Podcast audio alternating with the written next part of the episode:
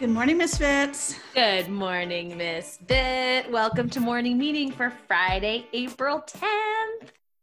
And we have another special guest today. Two days in a row. We are on fire. No, it's awesome. We have Jessa Campbell here. Jessa, you want to introduce yourself quickly? Yay. I'm Jessa. I'm a third grade teacher at Greer Elementary. Jess is going to be sharing some really, really cool resources. But first, we're going to tell the joke and she's going to laugh really loudly because it's so good. All right, do you want to do the riddle first or the joke? Oh, yeah. I almost forgot. Okay, so our riddle yesterday what can you hear but not see or touch even though you control it? Nobody attempted this one yet, at least. Jessa, Miss Bit, do you have any guesses? What can you see? What can you hear but not see or touch even though you control it? This one eluded me. Ooh, is this your breath? Oh, you're so like that could really do it. I the voice the answer that I found was your voice. But I- Ah. Ooh, she's good. so your voice or your breath. Very nice. Cool, cool. All right, here's a joke.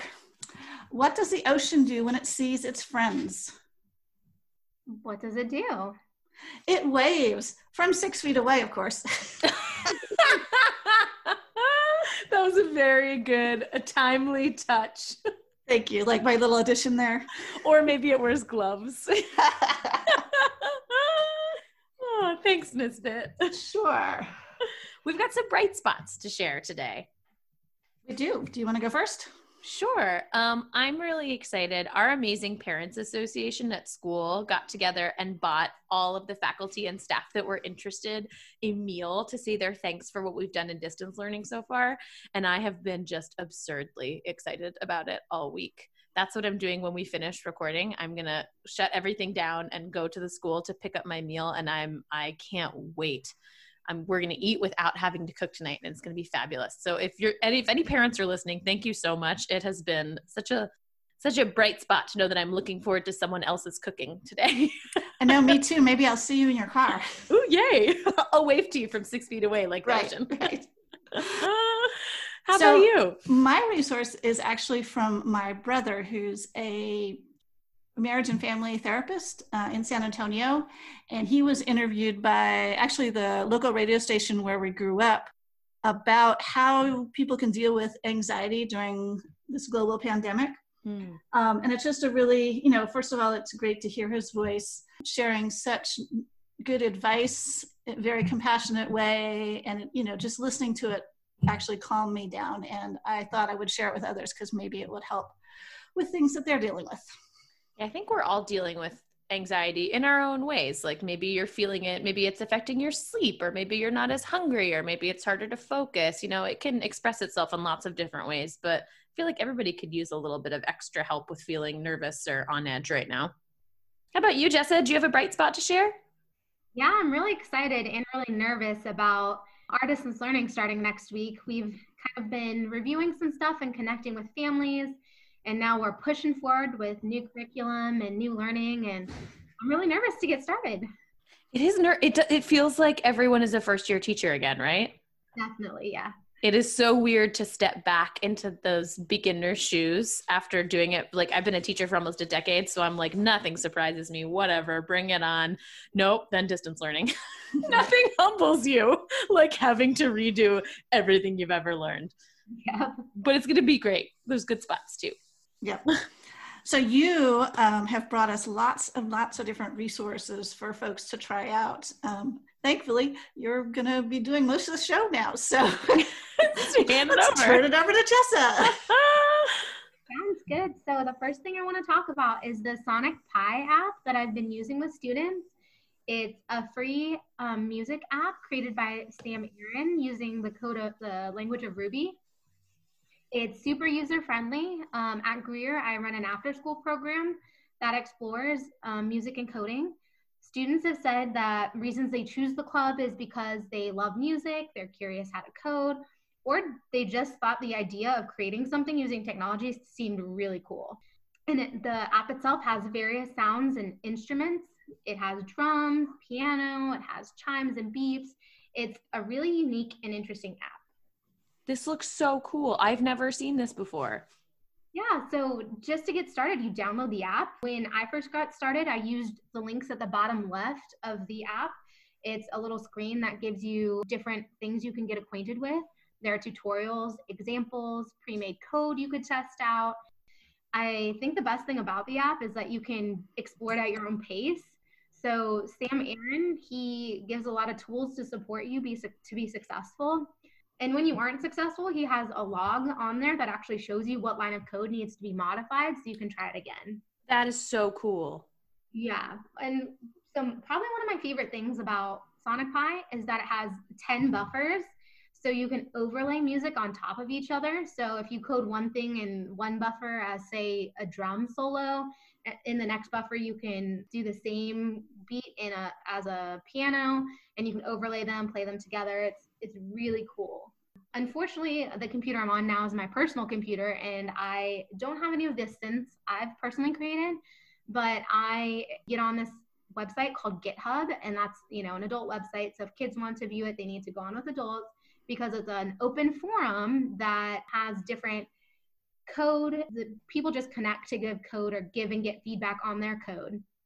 The one I have from GitHub right now is the Star Wars theme song, and it's by a man named Robin Newman who shared through GitHub.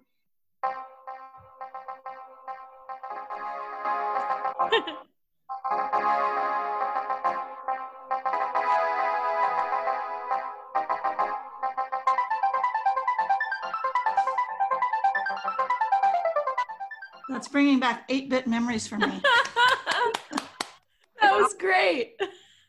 So yeah, it goes through the whole song and it's, you know, around like over 200 lines of code. Oh my gosh, that's what 200 lines of code sounds like. Right? Yeah, and I bet it took him hours because the longest thing I've ever coded is in the 70s and that's taken me days to do. Wow. But it's yeah. so nice to have that like real thing at the end of it that oh, you yeah. created. That's really cool.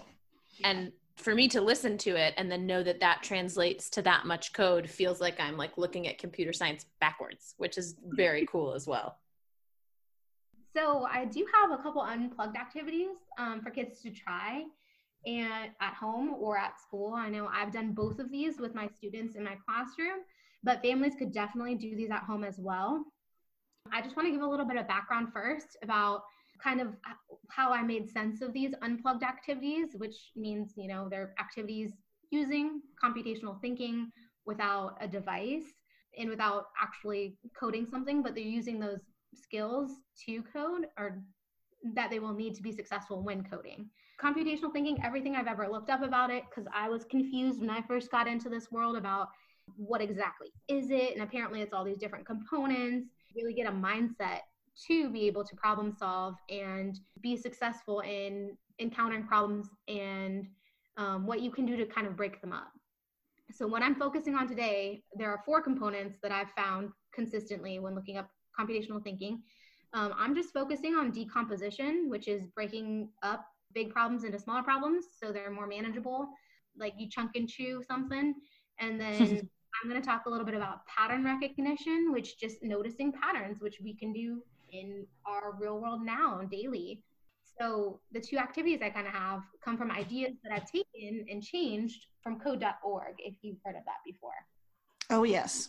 Oh, we yeah. Are fami- we are familiar with code.org. We are familiar, yes.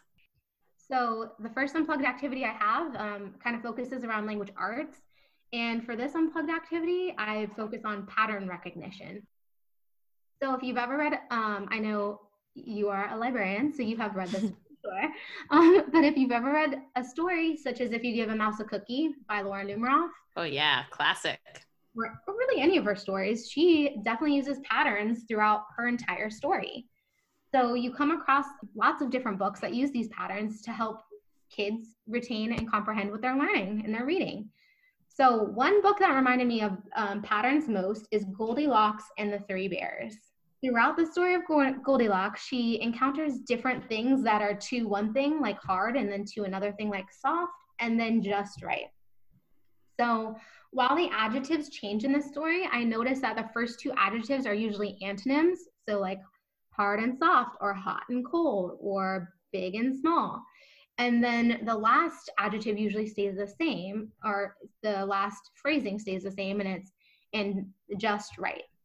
So taking the pattern one step further would be if you um, associated numbers or symbols to represent that pattern. For example, with my kids, I had them represent with pictures, and they might draw a rock for hard, a feather for soft, and then a star for just right. So then the next time they encountered something like something too big, they might draw, you know, a mountain, something too small, they might draw an ant. And then for the just right, they would continue to use that star. That would be the same symbol since it's the same phrasing. That's such a clear way to link literacy and computational thinking.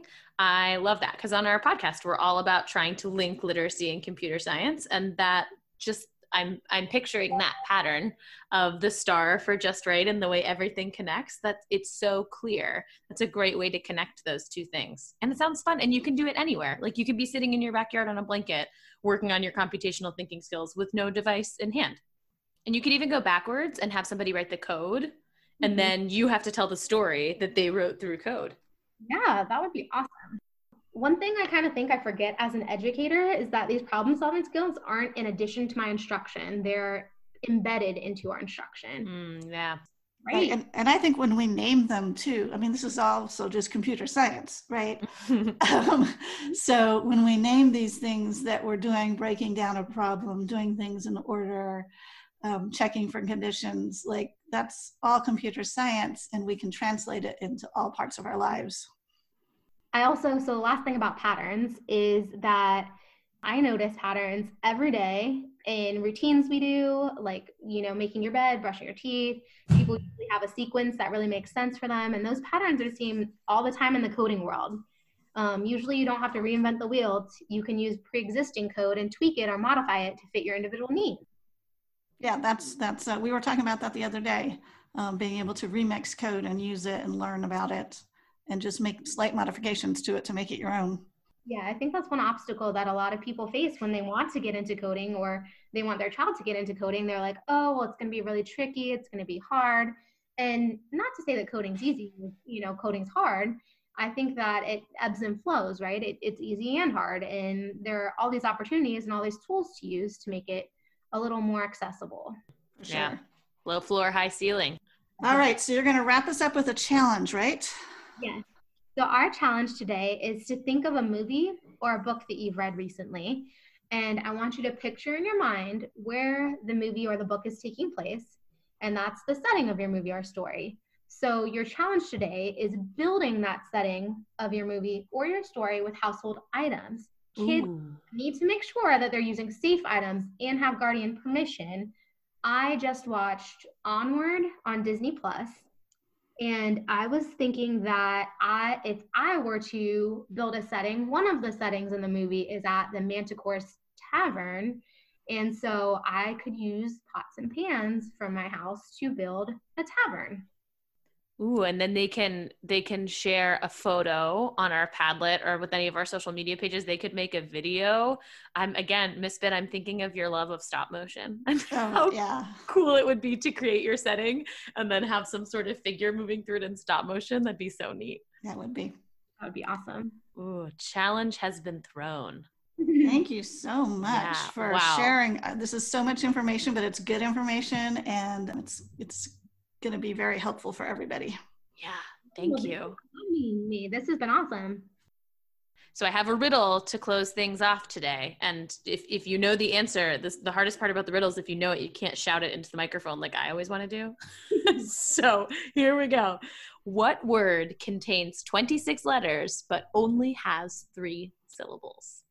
I think I know it. Oh, you Finally. do already? Yes. Oh, I thought that was such a good thinker that was going to keep everybody thinking over the weekend. oh, well, we hope that you have a wonderful weekend. Spend lots of time outside doing stuff that you want to do. And we will see you again next week. All right. Thanks thank again, you, Jessa. Yes, thank you so much for being here. Thank you all. I appreciate it. All right, everybody. See you next time.